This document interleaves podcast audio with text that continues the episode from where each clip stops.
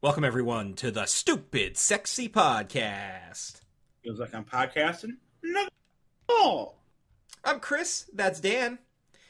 And what are we going to talk about tonight, Daniel? Well, first airing on October 1st, 1992, it's episode 2 of season 4 of The Simpsons. It's A Streetcar Named Marge.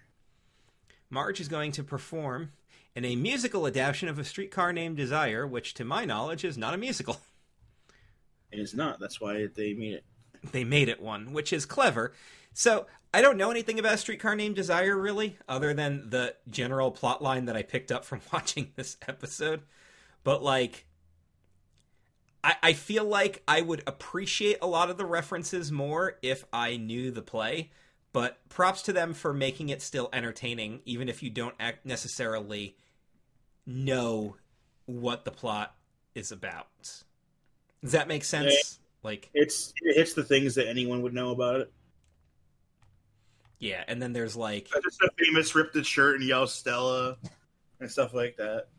Right, and then like the Paperboy stuff is more of an inside thing, but I mean they get done what needs to get done. So there's a lot of funny references. This is a very reference heavy episode, and it's really funny what the references that they actually put in. So I am looking forward to this. This is also one of the few times we'll discuss this Friday when we cover our next episode, Homer the Heretic.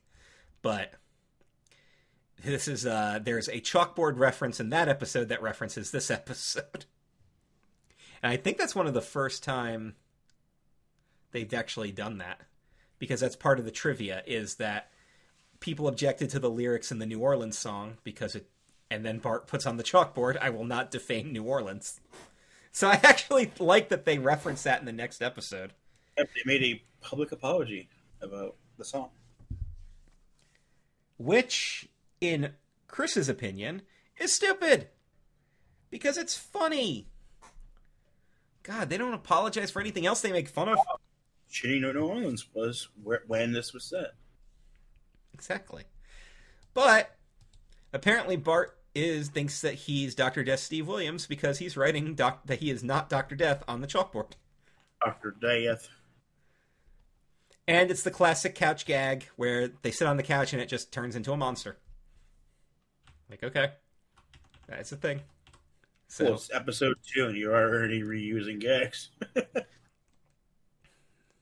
So we get to Troy McClure hosting the Miss American Girl pageant from lovely Laughlin, Nevada, which is presented by Meryl Streep's versatility, so you can smell just like Meryl Streep. And, of course, the entire beauty contest is all state stereotypical costumes, right? Like, Miss Indiana's got a racetrack. Miss Carolina's a big cigarette. I thought that one was pretty funny. And the whole thing, they're watching, you know, they make fun of the panel of judges, right? Like, they got the token black judge and all this other stuff, and then they got the guy who does the worst. Yeah. The guy who does the worst dress list. What are you thinking? Goldie Hawn.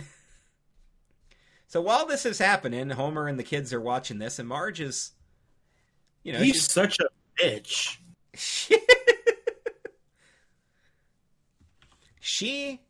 She's basically telling the kids, you know, I'm going to an audition tonight. I'm going to an audition tonight. I'm going to an audition tonight. And then, of course, Homer's like, if you told me that, I would have remembered.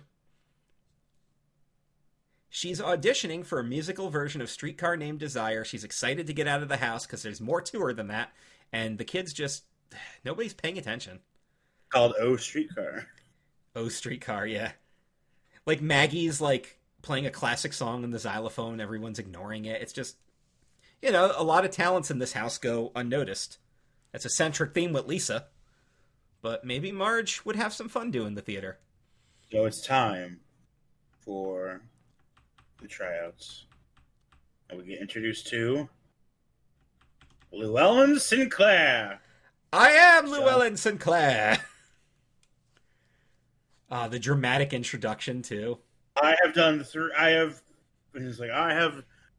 directed 3 plays, and had 3 heart attacks. This is how much I care.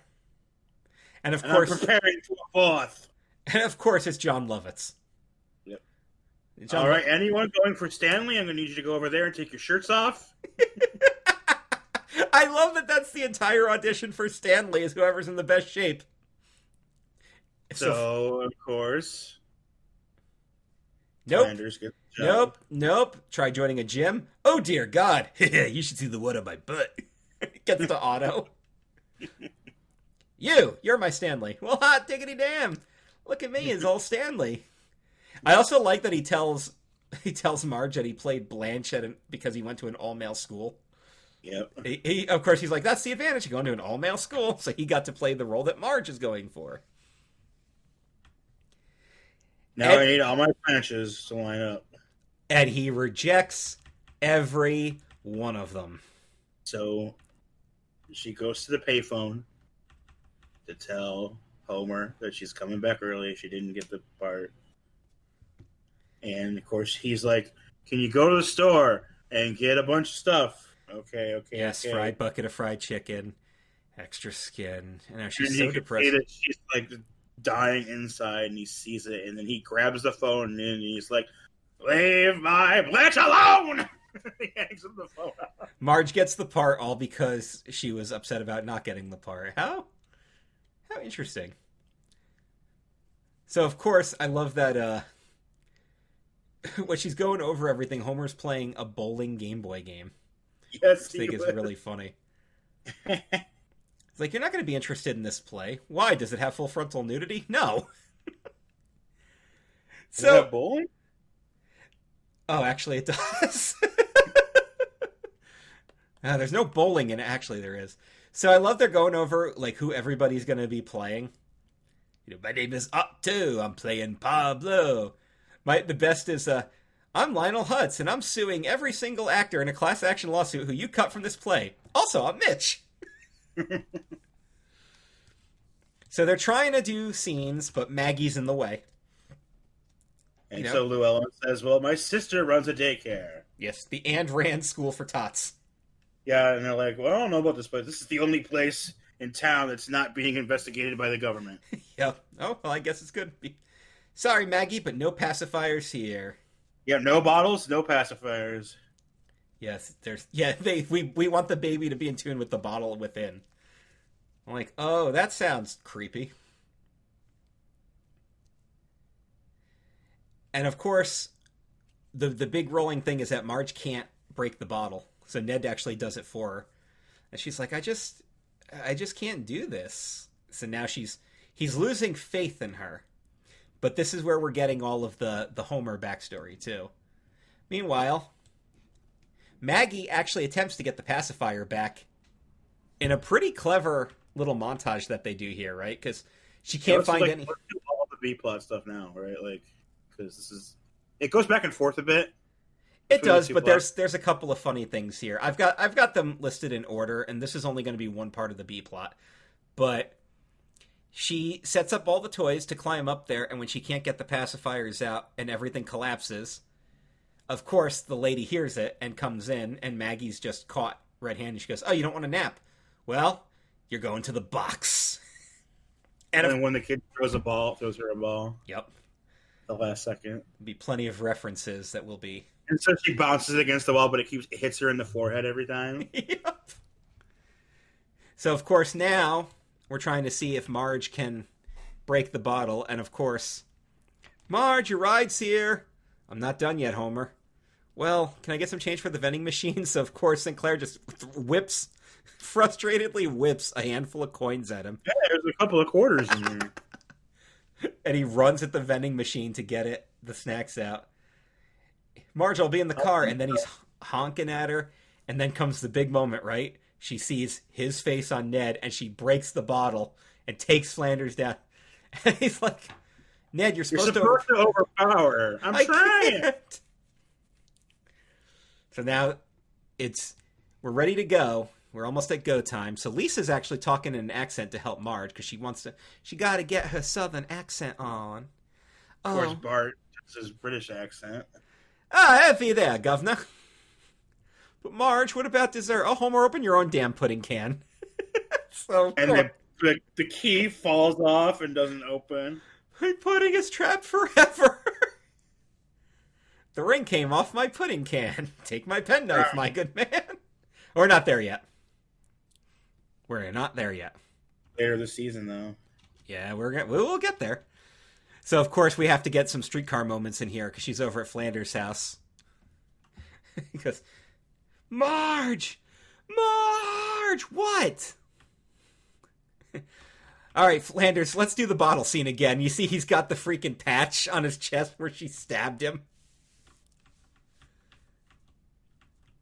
And then, of course, Homer's kind of acting like he'd be disinterested, and Marge isn't happy with it. You know, well, I gotta be there, right? I don't know if I would even want you there. So, that's all the lead up, right? Is like, all of her method acting is coming from the fact that she's legitimately pissed off at her husband. So, we are going to finish up the B-plot now with one of the best B-plots they ever do in The Simpsons. Matt Groening even loves this. We'll get to that in the trivia. So, yeah, the whole plan is Maggie actually sneaks into the vents to get the keys to open the locker, and her plan works, too. Like, she gets all the pacifiers. So when they go to pick her up to go to the play, they do the Birds parody, where they walk in and it's just nothing but babies sucking pacifiers, and that's the only sound that's happening. And when they exit... Such a good B-plot that it is a series of shorts that are available on Disney Plus of things Maggie gets up to when she's at daycare. Yes. Some of them are really good, too. Did you watch the one they did with Star Wars, the daycare? Yes. It's like 3 minutes, and it's amazing. It's absolutely amazing. We should do that as a watch-along for Patreon. A nice, quick watch-along. Maybe we'll incorporate that into one of our Wrestle Talks when we do the watch-along stuff. We'll do that really quickly. If you have Disney Plus, you can watch along with us. And best part is when he gets out and friggin' Alfred Hitchcock actually walks by.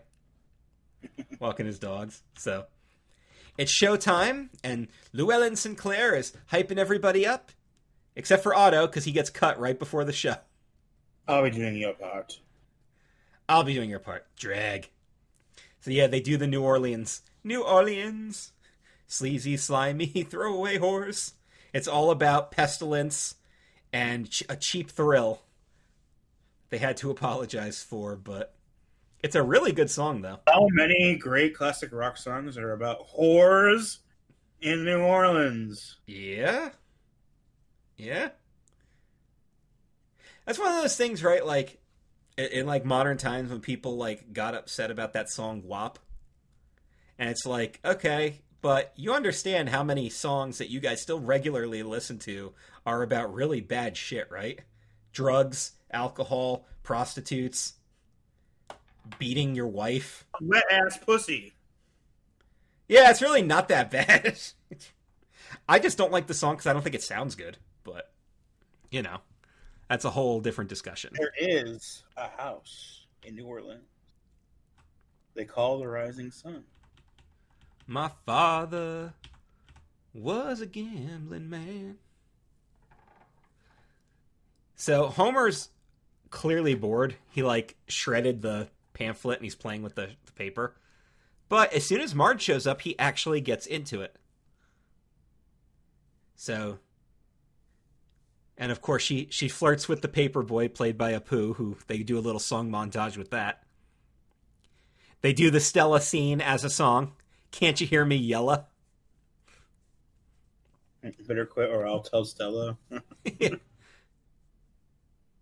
You're a dame and I'm a fella. Stanley, quit or I'll tell Stella. And then I love, cool, she can fly. No, that's supposed to be her descent into madness, and Marge is just nauseated as they're flying her on strings. And then, of course, it ends with Wiggum. I can always depend on the kindness of strangers. And they turn that into like a really upbeat song. Stranger's just a friend you haven't met. Meanwhile, Homer is now hanging his head. Yes. We're supposed to think that he's actually bored, but he's not. My favorite part is when they're doing the curtain calls and when they get to Wiggum, only Lou and Eddie stand up and cheer for him. But Marge gets a standing ovation. She even gets the bouquet from Ned. And then when Sinclair comes in, he's like, "The real stars are you, the audience." And Otto's like, "Ah, cool." So yeah, the whole end is Marge getting mad. She's like, "Homer, by the end, you couldn't even hold your selfish head up." He's like, "No, I wasn't bored. I was sad. You know, that girl, you know, the one that you played? Yeah. If only everybody was nicer to her, you know?" And then he actually turns out that he relates that to him. And that's why he was touched by it, because he knows he can do better. It's a really nice little message to end the episode. Streetcar Named Marge. What do you think, Dan? I really like it.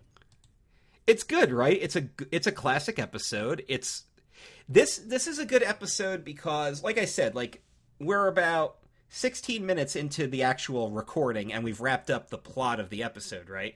So like I kind of said that in our last episode, this one was going to be a little tough to talk about because it's got a lot of long scenes in it, and that's not a bad thing. But like the positives here is that this is a really I don't know if I'm going to say it's the best Marge-centric episode because I'd have to look at some other ones down the line, but it's like if you're going to rank Marge episodes, it's like top 3. It has to be, right? How many other Marge episodes off the top of your head can you think of that wow you in this way? The only other one I'm even thinking of is the one where she becomes a cop. I mean, right off in the garage. Oh, Mr. Hoity-toity with the garage. Don't kill the jokes now. We still got weeks before we get to that one. But yeah, like you know what I'm saying. If you're thinking about Marge-centric episodes, there's an abundance on focusing on her as a housewife, right? Like, and sometimes she has some funny B-plots, like when her and Lisa get the doorbell, and they can't get anybody to properly ring it, so they're pissed off. And then the doorbell gets stuck. Like, that's funny, but that's just Marge and a doorbell. How often do you actually get to see Marge get out and do stuff? My favorite Marge B-plot, aka one of the worst ones actually, is in You Only Move Twice, where there's nothing for her to do in the house, so she becomes an alcoholic. Oh, God, yeah, that's... I know, it's so terrible. But that's just it, right? Like, she can't take up a hobby or anything. She just has to... Or is that the hobby she took up? But, like, another good Marge episode is the one where they get the Canyonero. The F-Series, and she ends up driving it. She becomes, like, a road... Like, she gets, like, hardcore road rage. That's a good Marge episode, too. Actually get a Canyonero, as opposed to when they test drive a Canyonero? Yeah.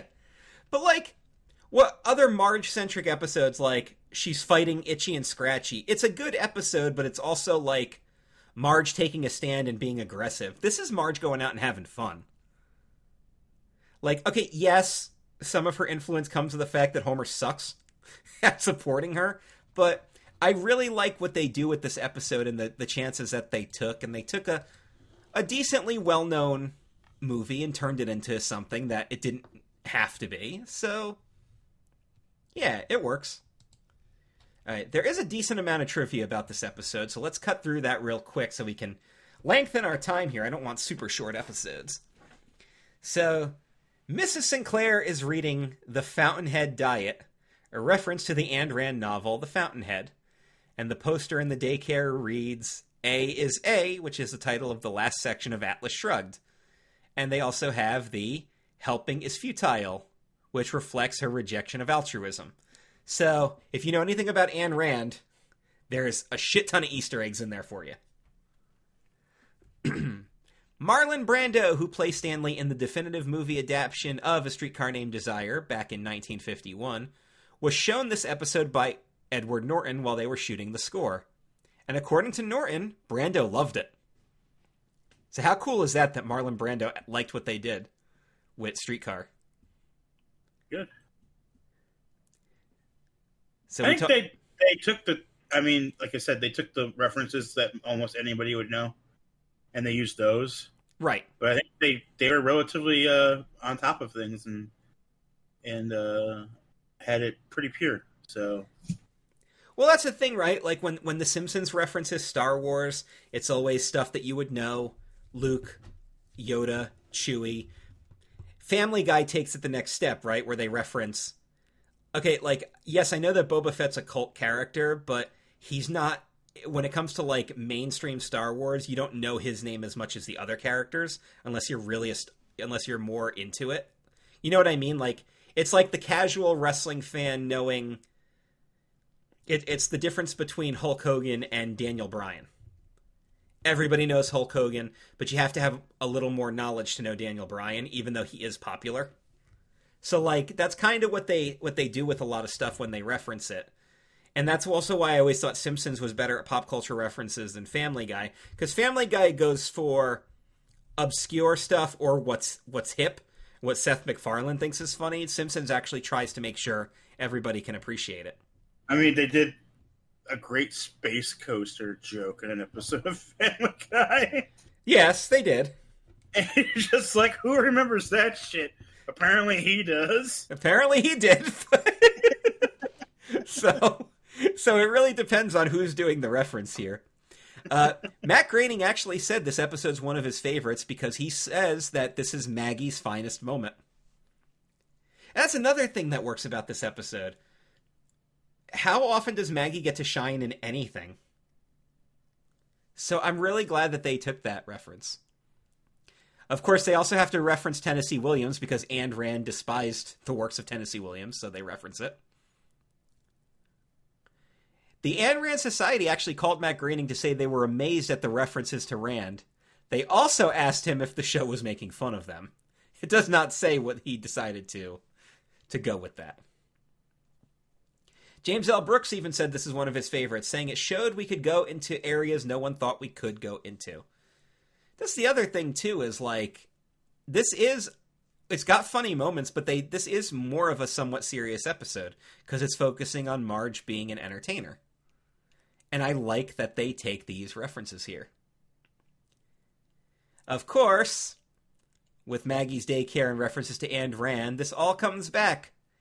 In Four Great Women and a Manicure in the 2009, Maggie was portrayed as Maggie Roark, based on Howard Roark, hero of Fountainhead, and the theatrical short The Longest Daycare has Maggie returning to the Ayn Rand gag, as does the couch gag from Moonshine River. So there's a lot of Ayn Rand references, if any of y'all are into that.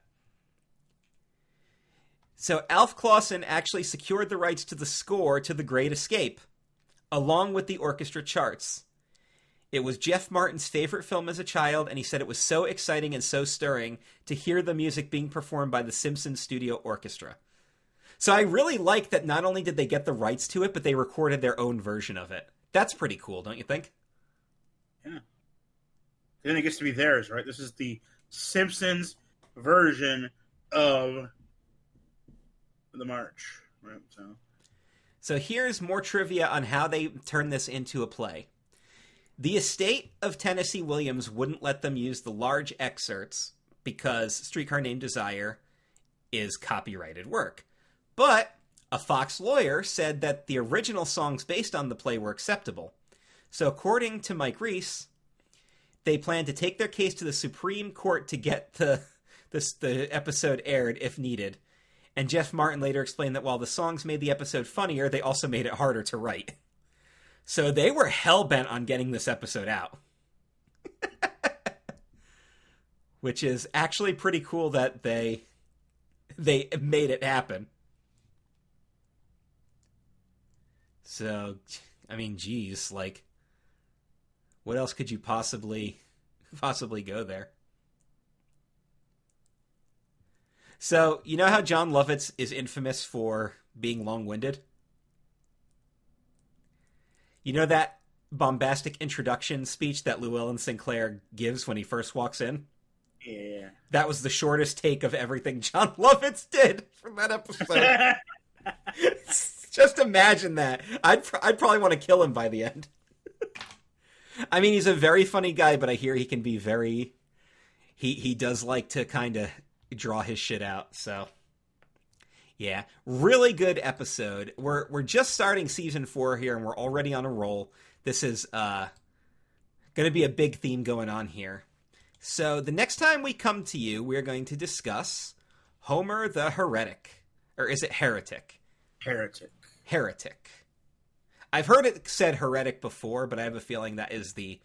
That's either a regional or a flat-out wrong pronunciation. I'm going to go with wrong. So Homer the Heretic. This is another episode that focuses heavily on religion, which The Simpsons used to get kind of chastised by religious groups, but then it was always defended that The Simpsons is one of the only shows that tackles religion even in a positive light. And that's why they've actually had some positive influences with churches in later years. And this is a really strong episode, too, because this is the first time they do God on the show. And I always love the way The Simpsons tackles God with the, you can't see his face and he's got the five fingers and everything. And I always got a real kick out of that. So that will be coming up this Friday on the Stupid Sexy podcast. Please continue to give us that positive feedback. I know a lot of you guys reach out to me on social media to tell me you're enjoying the show. And I very much appreciate it. But if there's a way that we can kind of put everybody together in a community, if that's something you guys would be into, reach out to me and tell me that. And if there's enough notice, I will make a group just for Simpsons fans on the Facebook for us to promote this podcast and discuss all things Simpsons. Because I know a ton of Simpsons fans. And I'm sure that a little Simpsons group would be a fun thing to do. But you can check out all of us out, including Dan and myself, on the Nerd Table, the PokeCast, other stuff on CKCC Radio, including patron content, and on twitch.tv/CKCConline, where I'm doing a playthrough of The Legend of Zelda Link to the Past, and Dan's doing a playthrough of Pokemon Fire Red. And we have more streams coming up, too, so subscribe to those to get all of our game stuff. If you're listening to this episode weeks from now, we might have even moved on to other games. But please check all that stuff out. Thank you guys for all of your support, and we will see you next time for another Stupid Sexy podcast. Feels like I'm podcasting nothing at all.